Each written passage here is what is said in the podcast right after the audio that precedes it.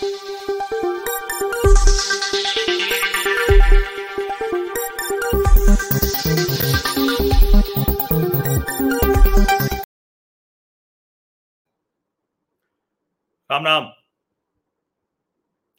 आपको लग रहा होगा कि अभी रात में मैं इस वक्त तो अब नहीं करता हूँ मैं।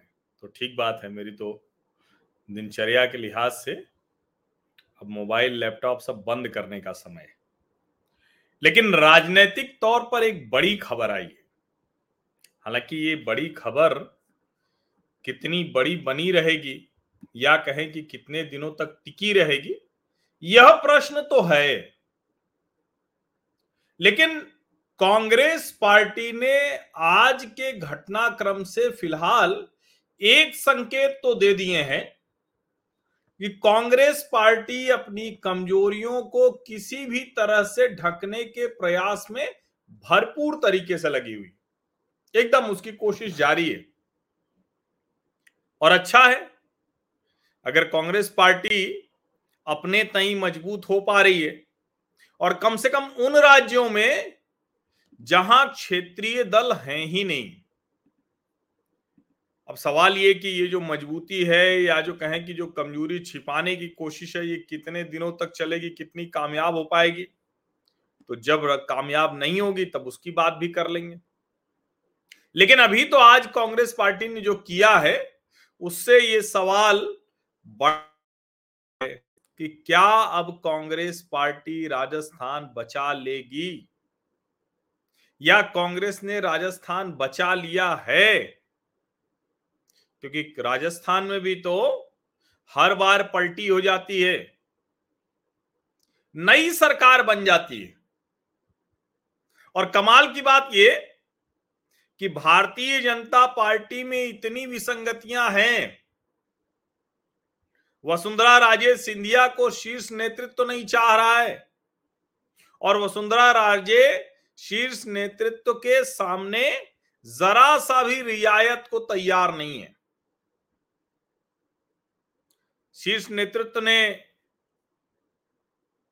राज्यवर्धन राठौर, गजेंद्र शेखावत और जाने किसका किसका प्रयोग कर लिया है।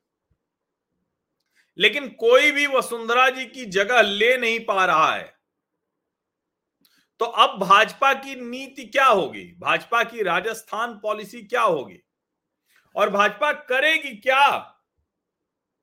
क्योंकि जो मध्य प्रदेश, छत्तीसगढ़ और राजस्थान तीन राज्य हैं उसमें सबसे आसानी से अगर भारतीय जनता पार्टी जीतती दिख रही थी तो वो राज्य राजस्थान ही है। और राजस्थान क्यों है? क्योंकि राजस्थान में कांग्रेस पार्टी में बहुत ज़बरदस्त मतभेद है। तो क्या कांग्रेस ने सारे मतभेद सुलझा लिए? कम से कम ऑप्टिक्स के लिहाज से इसका जवाब हाँ में है। लेकिन मैं अभी उसी वक्त देख रहा था। मैंने देखा और टीवी चैनलों पर चला कि प्रेस कॉन्फ्रेंस होगी। तो प्रेस कॉन्फ्रेंस जैसा तो हुआ नहीं। केसी वेणुगोपाल के एक तरफ़, दाहिनी तरफ़ अशोक गहलोत और बाई तरफ़ सचिन पायलट और उसके अलावा भी कई नेता थे। सचिन पायलट और अशोक गहलोत बोल ही नहीं पाए। अशोक गहलोत तो फिर भी हँसते रहे। सचिन पायलट का चेहरा बता रहा था कि जो भी समझौता कराया गया, चूँकि सचिन पायलट एक कमज़ोर नेता के तौर पर दिखते हैं। मैंने पहले भी कहा है कि सचिन पायलट में वो साहस नहीं है। मैंने आज ही एक वीडियो किया है कि सिद्धारमैया, अशोक गहलोत की तरह व्यवहार कर रहे हैं, लेकिन वो ये भूल रहे हैं कि डीके शिव कुमार सचिन पायलट नहीं है। अब भारतीय जनता पार्टी को अपनी नीति में इस लिहाज से बदलाव करना होगा। हालाँकि जिस तरह से कांग्रेस लड़ रही है, उस तरह से भारतीय जनता पार्टी का विवाद सामने नहीं आया। ये यहाँ महत्वपूर्ण है समझना। और इसीलिए मुझे लगता है कि इस प्रेस कॉन्फ्रेंस भर से, जो प्रेस कॉन्फ्रेंस भी नहीं है केसी वेणुगोपाल एक लाइन बोल के चले गए कि अशोक गहलोत और सचिन पायलट ये दोनों मिलकर चुनाव लड़ेंगे और भारतीय जनता पार्टी को हराएँगे। और सचिन पायलट और गहलोत बोल तक नहीं पाए। अब रात भर में ऐसा कौन सा फॉर्मूला तैयार हो जाएगा कि जिसको वो अखबारों के लिए खबर दे देंगे, समाचार पत्रों के लिए सुबह के? या वो कल ऐसी कोई प्रेस कॉन्फ्रेंस करा पाएँगे? और सबसे बड़ा सवाल तो यही है, जो सचिन पायलट कैंप कह रहा है कि हम क्यों समझौता करें? हमारे साथ जितना अपमानजनक व्यवहार हुआ है, उसके बाद हमें समझौता क्यों करना चाहिए? और सच भी यही है। अशोक गहलोत ने कोई कसर छोड़ी नहीं। और अशोक गहलोत ने तो सचिन पायलट क्या। अशोक गहलोत ने पूरे गांधी परिवार को, पूरी कांग्रेस पार्टी को अपमानित कर दिया उसी मुख्यमंत्री की कुर्सी के बूते। क्या अब अशोक गहलोत के उस अपमान को कांग्रेस पार्टी भूल गई है, या कांग्रेस पार्टी को लग रहा है कि अशोक गहलोत को नाराज़ करके राजस्थान में तो कुछ हो ही नहीं पाएगा। हालाँकि अभी की स्थितियों में राजस्थान कांग्रेस पार्टी हारती हुई दिख रही है, छत्तीसगढ़ जीतती हुई दिख रही है, और मध्य प्रदेश में कांटे का मुकाबला है। बहुत कांटे का मुकाबला है। मध्य प्रदेश के लिए भी भारतीय जनता पार्टी को अभी अपनी जो भी नीति है, वो नीति स्पष्ट करनी पड़ेगी।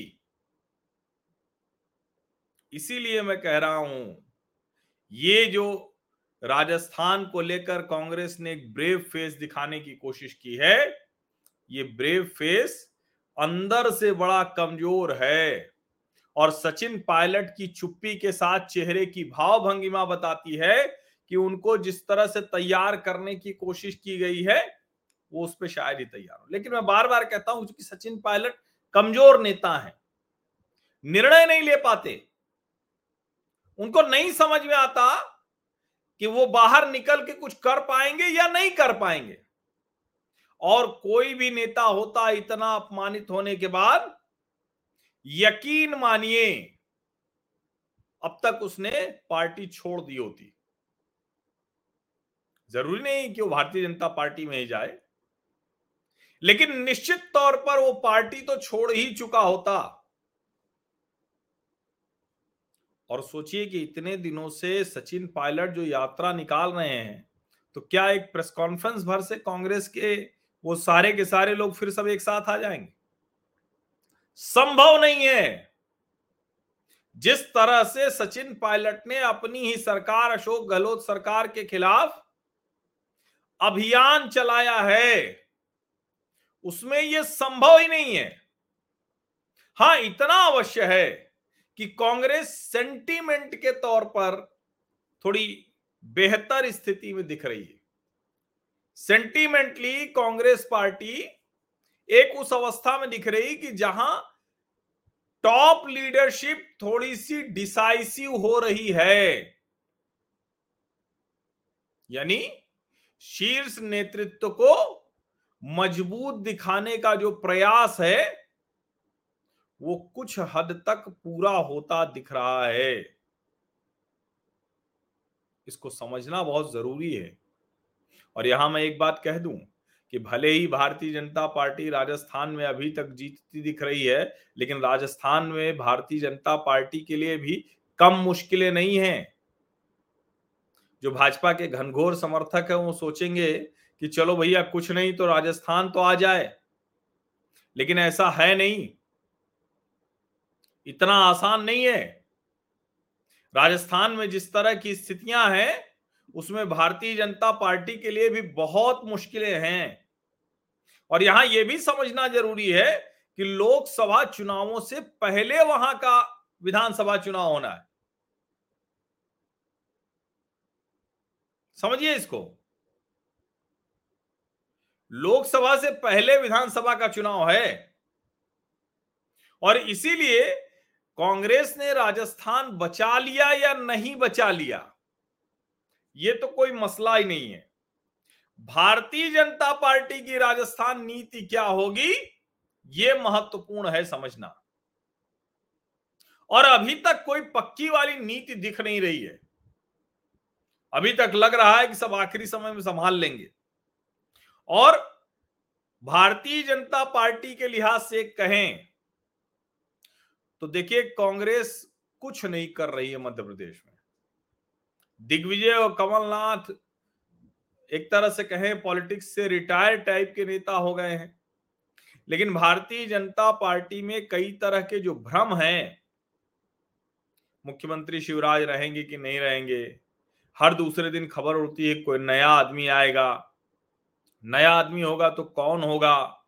क्या किसी को प्रदेश अध्यक्ष बना के उसको चेहरा बना सकते हैं? या शिवराज सिंह चौहान ही कह सकते हैं कि भाई मेरा ये आखिरी चुनाव है। क्या होने जा रहा है? और एक बात मैं कह दूँ कि भारतीय जनता पार्टी के नेतृत्व को यह समझना पड़ेगा कि आखिरी समय में सब कुछ मोदी जी ही तय कर देंगे, मोदी जी की रैलियों से तय होगा तो इससे बचना चाहिए। नरेंद्र मोदी आपको लीड दिलाते हैं, लेकिन अगर नीचे लेके चले गए तो वहाँ से हाथ पकड़कर खींच कर ले आना कठिन होगा। छत्तीसगढ़ में भारतीय जनता पार्टी कोई नेतृत्व ही नहीं तय कर पाई। रमन सिंह के बाद कौन? और ज़ाहिर है, अब रमन सिंह को अवसर ठीक ठाक मिल चुका है। अब बेहतर होगा कि रमन सिंह की जगह कोई और खोजा जाए। शिवराज सिंह चौहान, कुछ भी हो, एक ऐसे नेता के तौर पर उभरे जो अपनी पार्टी को जिताने की स्थिति में ला के रखते हैं। रमन सिंह तो बुरी तरह से हार गए। तो पार्टी को यह सोचना पड़ेगा कि नेता कौन होगा। तो ये जो तीनों राज्यों का समीकरण है, वो ऐसा नहीं है। और मैं फिर से कह रहा हूँ, देखिए, छत्तीसगढ़ छोड़ दें। छत्तीसगढ़ में बहुत डिसाइसिव लीडरशिप है कांग्रेस के पास भूपेश बघेल। और मुझे लगता है कि वो राज्य है जहाँ के नतीजे लगभग तय हैं। वो राज्य है। लेकिन उसके अलावा राजस्थान और मध्य प्रदेश दोनों ही जगह जिस पार्टी की रणनीति ठीक होगी, जिस पार्टी के नेता ठीक दिखेंगे, वो पार्टी चुनावों में बढ़त बना लेगी। और चूँकि राजस्थान और मध्य प्रदेश में भी कांग्रेस और भाजपा का आमने सामने ही मुकाबला है, एक राज्य में भाजपा की सरकार है, एक राज्य में कांग्रेस की है। राजस्थान अभी तक कांग्रेस पूरी तरह से गंवाती दिख रही है। भारतीय जनता पार्टी के पक्ष में माहौल दिख रहा है। लेकिन ये जो आज डेवलपमेंट हुआ है, और मैं फिर से कह रहा हूँ कि केसी वेणुगोपाल बोले दो लाइन, लेकिन न अशोक गहलोत बोले, न सचिन पायलट बोले। इसका मतलब ये हुआ कि सचिन पायलट और अशोक गहलोत के बीच में सुलह समझौता नहीं हो पाया। लेकिन अगर शीर्ष नेतृत्व को बिठा लिया, शीर्ष नेतृत्व ने उन्हें बिठा लिया। तो ये समझना बहुत ज़रूरी है कि कांग्रेस, वो जो एक लैक बहुत ज़बरदस्त था, उसको ठीक करती हुई दिख रही अब हमारे एक मित्र हैं, ये देखिए, सामाजिक परिवार के सदस्य विनीत सुराना, वो कह रहे हैं, हर्ष जी, आपका विश्लेषण ऐसे डगमगाया हुआ क्यों है?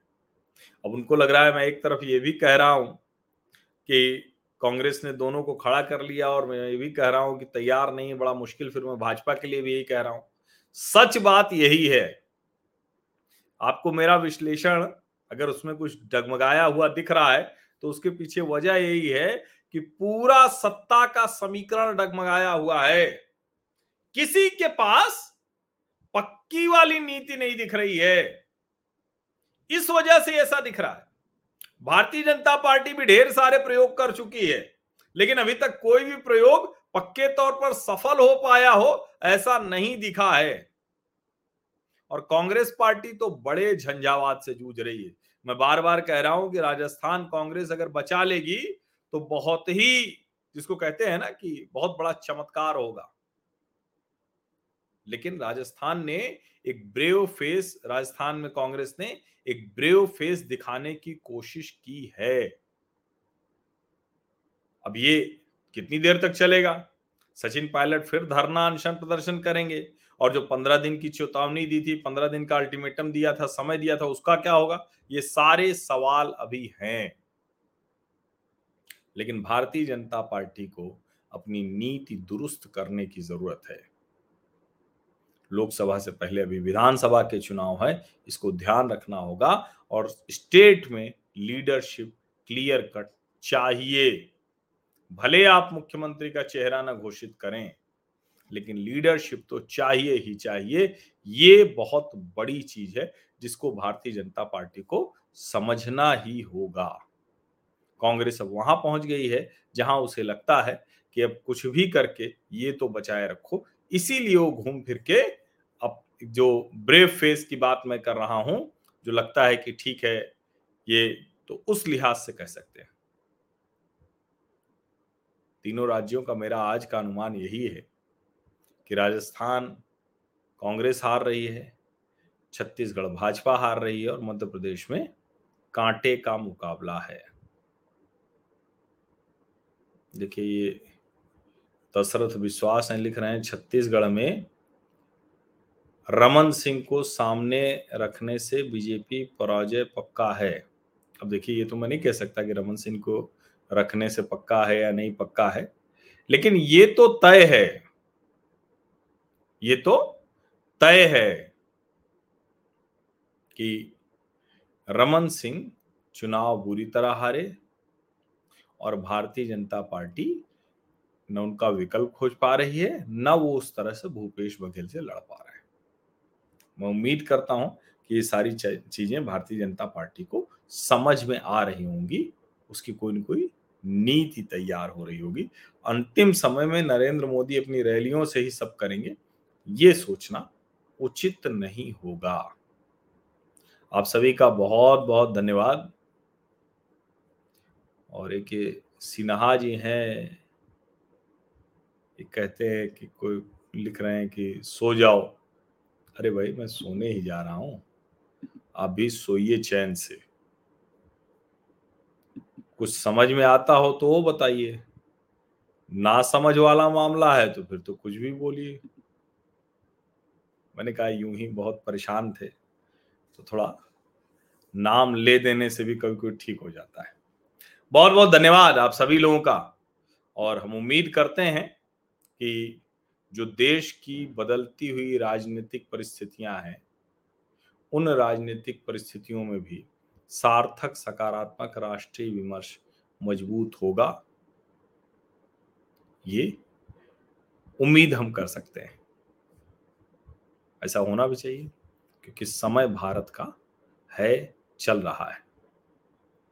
आप सभी का बहुत बहुत धन्यवाद। सब्सक्राइब ज़रूर कर लीजिए नोटिफिकेशन वाली घंटी दबा दीजिए लाइक का बटन दबाइए और प्रतिकूल टिप्पणियाँ भी करते रहिए जम के। आपको कुछ नया लगे तो वो भी बताइए, शामिल करेंगे। कुछ आपको हमसे ज़्यादा समझ है तो वो बताइए। हम तो कहते हैं कि मेरे पूरे सामाजिक परिवार की समझ, उससे मेरी समझ बनती है और मैं जो समझ बनाता हूँ, उससे आप लोगों की समझ बनती है। बहुत बहुत धन्यवाद। और हाँ एक ज़रूरी बात इसे साझा करना मत भूलिएगा। सभी जितने भी जो सोशल मीडिया प्लेटफॉर्म्स हैं, उस पर साझा करना मत भूलिएगा। धन्यवाद।